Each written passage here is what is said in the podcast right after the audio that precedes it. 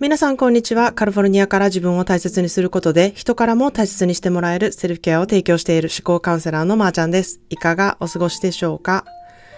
えー、いろんな人とね、日々過ごしていると自分と考え方が違うなって思うことって多々あると思うんですね。えー、お客さんと話していたり、まあ、上司と同僚と家族と旦那さんと友達と子供と両親と、と、まあ、いろんな人と日々、あの、過ごしていて会話をしたりとかするので、あの、そこでね、あの、言われることとかで、え、なんでそんなことを言われなあかんのやろとか、なんでこういうことを考えてるんやろって、やっぱり自分と考え方違うなって思うことってめっちゃ多いんですね。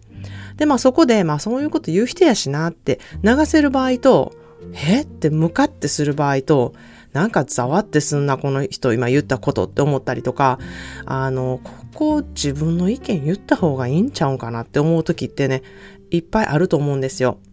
で、ほとんどの場合、こう、ちょっと言ったらなんか問題になるし、あの、言い合いとかになっても嫌やし、めんどくさいし、あの、言うことをね、避けて家に帰って、なんか時間経つほど、やっぱおかしいわ、あの意見とか。なんであんなん言われたんやろ？なんであの時私言い返せんかったんやろ？とか、いろいろ考えてですね、もっとそのイライラが、うん、なんか大きくなってしまって、あの、なんであの時ちゃんと言い返せへんかったんやろ？自分みたいな感じで自分を責めてしまうことってすごく多いと思うんですね。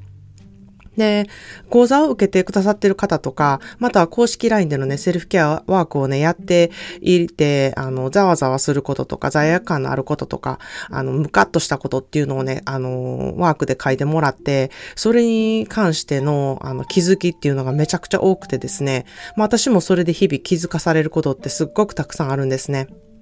自分の意見は正しいか正しくないか白黒はっきりつけたい人。言い返さないと自分のことを舐められるって思っている人。自分の意見を言うことが自分の主張だっていうふうに思っている人。自分の意見は言わないで自分で処理するのが一番平和な、で一番無難なやり方だって思っている人。相手が間違ってるって指摘することがその人への愛だと思っている人。あ、これ私やわって思う人いると思うんですよ。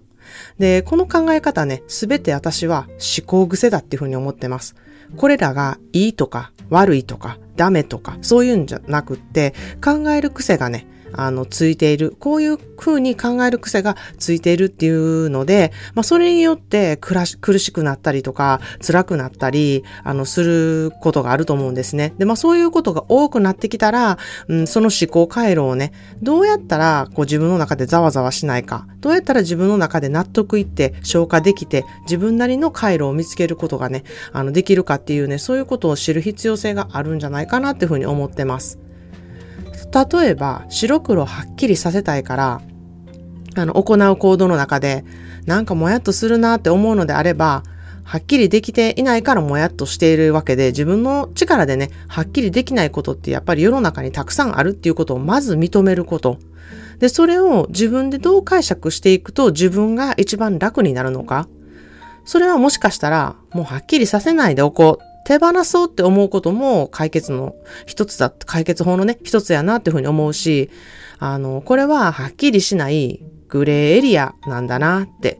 あの、白と黒とグレーっていうふうにね、はっきり分けるものっていうふうに、ね、考えるのも手かなっていうふうに思います。まあ、すっきり整頓したい自分の思考にはめて考えることをしたら、まあ、もやがね、ちょっと晴れる、晴れるんじゃないかなっていうふうに思ってます。そして、白黒はっきりさせたい自分が嫌いな方は、自分は脳内の整頓がね、とっても上手なんやなって、そこをね、あの強みやなっていうふうにね、思ってほしいなっていうふうに思います。また、言い返さないとリスペクトを得られない、舐められるって思っている方。えー、言うことでね、その人がスッキリするなら、まあそのやり方でやってもいいと思うんですよ。しかし、言うことで相手からリスペクトを得ようっていうふうにね、相手に期待すること。そうすると、期待通りリスペクトが得られなかった場合ですね、あの、もやがもっともやになるんですよ。なので、リスペクトを得たいのであれば、まず相手の意見、まあ、ここではきっと自分と反対の意見やと思うんですけれども、それを受け入れて、その方の意見をまずリスペクトすること。ここめっちゃ難しいんですよ。だって、あの、これ言い返さないとって思ってるってことは、もう何言うてんねんってなってるわけじゃないですか。なので、相手の意見を受け入れたくないっていうふうにね、まずなってると思うんですけれど、そこをまず受け入れて、なんでそういう考え方なのか知ってみる。なるほどね。と、ちゃんと受け取る。それを相手が受け入れたっていうふうにね、感じてくれた時だけ、自分の意見を相手に初めて伝えることができて、リスペクトを得れるっていうふうに私は思ってるんですね。それはまず自分が相手に対してリスペクトをしなきゃいけないっていうふうに思っています。まあ、リスペクトね、できない意見っていうのもあります。で、でも、まあなんでね、そういうふうに思っているかっていうのをね、とことんその人に聞いてですね、その人の理由を聞くことっていうのが一番大事やなっていうふうに思ってます。で、もしかしたらね、その人はね、結構適当に言ってて、別に信念もなく、あの、うん、何、なんか、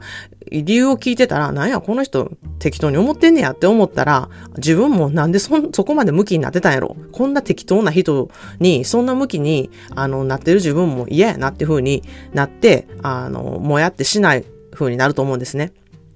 で、結構その人適当に言ってたんやんって分かったら、あの、自分もね、もやっとしない風になりがちだなっていう風に私は思ってます。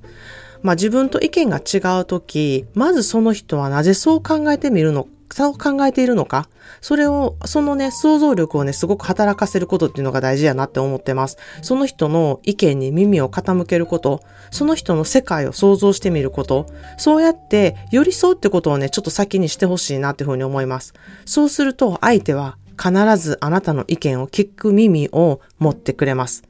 ここ、声を大にして言いたいです。あなたがその人に心を開いて受け入れようっていう気持ちをね、傾けようと寄り添うことをしたら、その相手の方も聞いてくれるようになります。もし聞いてくれない場合は、あなたが相手の気持ちにちゃんと耳を傾けたり、寄り添ったりしてきてないっていうことになるんですね。え？ほんまに？って思う人は、あの、ぜひやってみてほしいなって思います。ほんで、それをやってみて、あ、なんか、耳傾けてくれましたっていう人は、あの、すぐにメッセージを送ってほしいなって思います。私のドヤ顔付きで、ほら、言うたやろを漏れなくプレゼントして あの、差し上げたいなっていうふうに思ってますので、あの、ぜひ知らせてほしいなっていうふうに思います。しかしですね、あの、自分のことを馬鹿にする言葉とかだったり、ジャッジする言葉や態度を取られた時、自分を守るためにしないといけないことっていうのはあると思うんですね。その時は、自分を守る、守り方が、まあ、シチュエーションとかによって違うと思うんですけれども、感情的になると、自分を余計傷つけることになる場合がすごく多いんですね。で、まあ、対応するときに、あの、考えていったり、行動する必要性があるって思ってます。ここで私が、あの、常に頼りにしているのは、書くことっていうふうに思ってます。冷静に書いて、相手に伝えること、メールでも手書きでもいいと思います。まあ、手書きの方が重さっていうのが出るので、本当に心を込めてね、相手にめちゃくちゃ伝えたい。ここは重要だっていうふうに思うときは、手書きでお渡しするのがいいかなっていうふうに思ってます。えー、感情的にならず、淡々と冷静になって書く。その時に相手を責めるんじゃなくって、自分はこう思った。自分はこう感じたっていうふうにね、自分っていうことを主語にして書くと、すごく伝わりやすいと思っています。えー、英語でもね、ここは you っていうのを使わないで I を使って使えること。えー、それは話すときでも文で伝えるときにも、あの、セラピストはすごく進めているんですね。必ず I を使って伝える。自分っていうことを主語にして使える。あ使う。使って伝えること。えー、you っていうのを、あの、使うことは、えー、責めるっていう風になるので、なるべく自分の気持ちっていうことを伝えるっていうことを、あの、するっていうことがすごく大事なんですね。で、まあ、なかなかそれがね、冷静に書けない場合は、自分の気持ちをまず殴り書きのように、もうブワーっと自分のね、思ってる、こう、憎たらしいこととか、ムカついてることとか、イライラしてることとか、怒りっていうものをね、全部出してしまってから、整理して落ち着いて書いて相手に伝えるっていうことがすごく私は大事だなっていうふうに思ってます。これはあの、友情関係とか夫婦関係とか、ももちろん人間関係何でもそうなんですけれども、家族の中で、その、自分の子供だったりとか、自分の旦那さんとか、あの、しょっちゅう自分と生活を常に一緒にしてて、いつでも顔を見たら言えるやんっていう状態の人であっても、書いて渡すっていうことをすごく、えー、大事に私はしています。書いて、書くからこそわかる、えー、伝わるっていうことがすごくあるので、そこをね、ちゃんとツールとして使って、えー、あの、相手とね、コミュニケーションを取ってほしいなっていうふうに思います。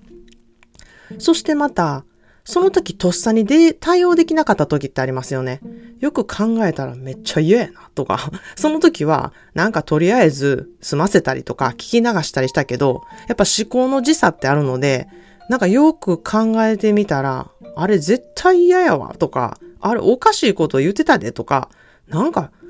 うん、すごいムカついてたやん、自分とか。なんかその時差があって、急にムカついてくるみたいなことってありますよね。その時なんで自分行動できへんかってんって責めてしまうんですけれども、その時は、えー、あの、これはね、自分の思考癖でそう思ってるのかなって、まずちょっと考えてみる。相手はどういう気持ちやったんかなっていうことをね、ここでも想像力を働かせて考えてみてほしいなっていうふうに思います。そこでね、自分の都合のいいように、あ、あの人きっとこうやったから、こんなこと言うたんやなって、あの、終わらせることができたらそれでいいと思うんですね。例えばなんか嫌なことを言われたら、あの人多分なんか嫉妬してたんやなとかで終わらすとか、あの、あの人多分なんか今日嫌なことあったからなんかぶつけたかったんやなとかで、あの、自分の中でそれが処理できたらそれでいいと思うんですよね。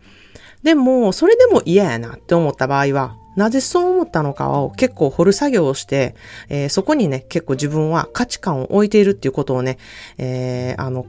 感じ取ることができるので、自分を知る研究作業みたいな感じで、あのやってみてほしいなっていうふうに思います。今日の一言 English です。Your opinion is your opinion. Your perception is your perception. Do not confuse them with fact or truth.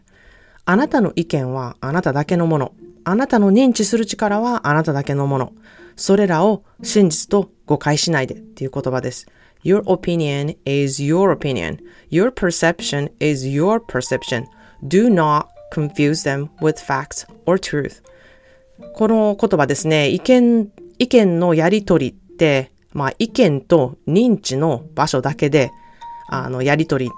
になってるんですよね。まあ、それが真実かどうかっていうのは別物なんですっていう言葉なんですね。だから、思いとか言い方とか感情とかでこうぐちゃぐちゃに絡んでしまうんですよね。そこをまずね、クリアにちゃんと、ま、そういうことやねんなっていうふうに思っておくと、結構客観的にその意見の食い違いだったりっていうことを見ることができるんですね。相手の意見は相手の意見。自分の意見は自分のもの。一緒じゃなくていい。別々でもいい。それは、どっちも真実かなんかどうかなんて誰もわからないっていうふうにね、思っておくっていうことがものすごくパワフルだなっていうふうに思います。で、だったら、あの、お互い歩み合ってね、調和することができたら、あの、すごく素晴らしいなっていうふうに私は思います。えー、フランスのね、哲学者が子供向けに出した絵本でですね、壺の絵があるんですよ。で、この壺は左右で、あの、黒と白に分かれて塗ってある壺で、左右に人が立ってるんですね。で、右側の人は、この壺は黒いよって言ってるんですよ。で、左にいる人は、この壺は白いよって言って、めっちゃ二人で言い争ってるんですよ。要するに、この状態なんですね。私たちは常に、ち、違う意見を持ってる人と反対側に行ってるんですよ。反対側同士なんですね。で、反対側に行ってみると、あの、なんかその違う景色が見れたりとか、あ、なるほどな、こういう風にこの人は見てんねんなっていうことがわかるんですよね。白い壺ばっかり見てたら、黒い壺の方はわからないんですよ。で、それが白と黒と半分になってる壺だっていうことは誰もわからないんですね。なので、その真実は本当に黒と白の壺が半分にこう塗ってあるってことなんですけど、それがやっぱりみんなわからない状態で意見を言っているっていうことですね。で、まあ、反対側に行ってみること、まあ、それができない場合は、反対側の景色は違うのかもしれないなっていうふうにね、想像することっていうのが、ものすごく大事やなっていうふうに私は思ってます。ということで今日は自分の意見って言ってもいいの？それは相手の意見を受け入れて寄り添えた時に言うことをお勧めしますっていうお話をしてみました。えー、近々セルフケアのオンラインワークショップを単発イベントで企画しています。3ヶ月のね、講座はちょっと少しハードルが高いなって思う方は、えー、この機会にぜひ受けていただきたいなっていうふうに思ってます。えー、その情報は公式 LINE からお知らせしていますので、興味のある方はぜひご登録よろしくお願いします。そして、えー、今週の土曜日の日本時間朝9時のインスタライブも遊びに来てくださるととっても嬉しいです。それでは皆さんもいろいろいてよしで素敵な一日をお過ごしください。Thank you so much for listening to today's podcast. Please subscribe and share. It means world to me. Well, I will see you in the next episode. Have a wonderful self-care day. Cheers!